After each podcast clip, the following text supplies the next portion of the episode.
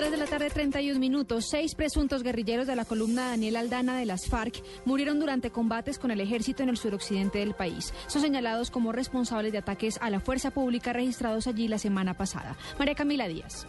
Hola, ¿qué tal? Buenas tardes. Dentro de las operaciones que se llevan a cabo en el suroccidente del país, tropas de la Fuerza de Tarea Pegaso con su brigada móvil número 32 lograron en las últimas horas golpear de manera contundente a la columna móvil Daniel Aldana de las FARC en el corregimiento de Llorente, en el sector de María, sobre la ribera del río Guisa del municipio de Tumaco. Según información entregada por el Ministerio de Defensa, seis integrantes de la segunda comisión de esta columna de las FARC murieron luego de sostener fuertes combates con tropas del ejército. Estos hombres son los responsables de varias acciones terroristas en la jurisdicción y hacen parte de quienes atacaron la semana pasada a los policías en el municipio de Tumaco y unidades de infantería de Marina acantonadas en la base del Pital en el municipio de San Francisco de Pizarro, que dejó varios militares heridos y uno asesinado. María Camila Díaz, Blue Radio.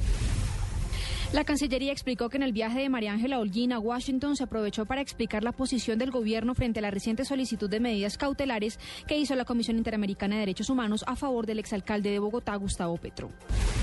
El vuelo KL-836 que viajaba de Singapur a Ámsterdam se desvió de su ruta y aterrizó de emergencia en el aeropuerto de Bangkok, en Tailandia. No se conocen más detalles hasta el momento de las posibles causas y las autoridades descartaron una emergencia.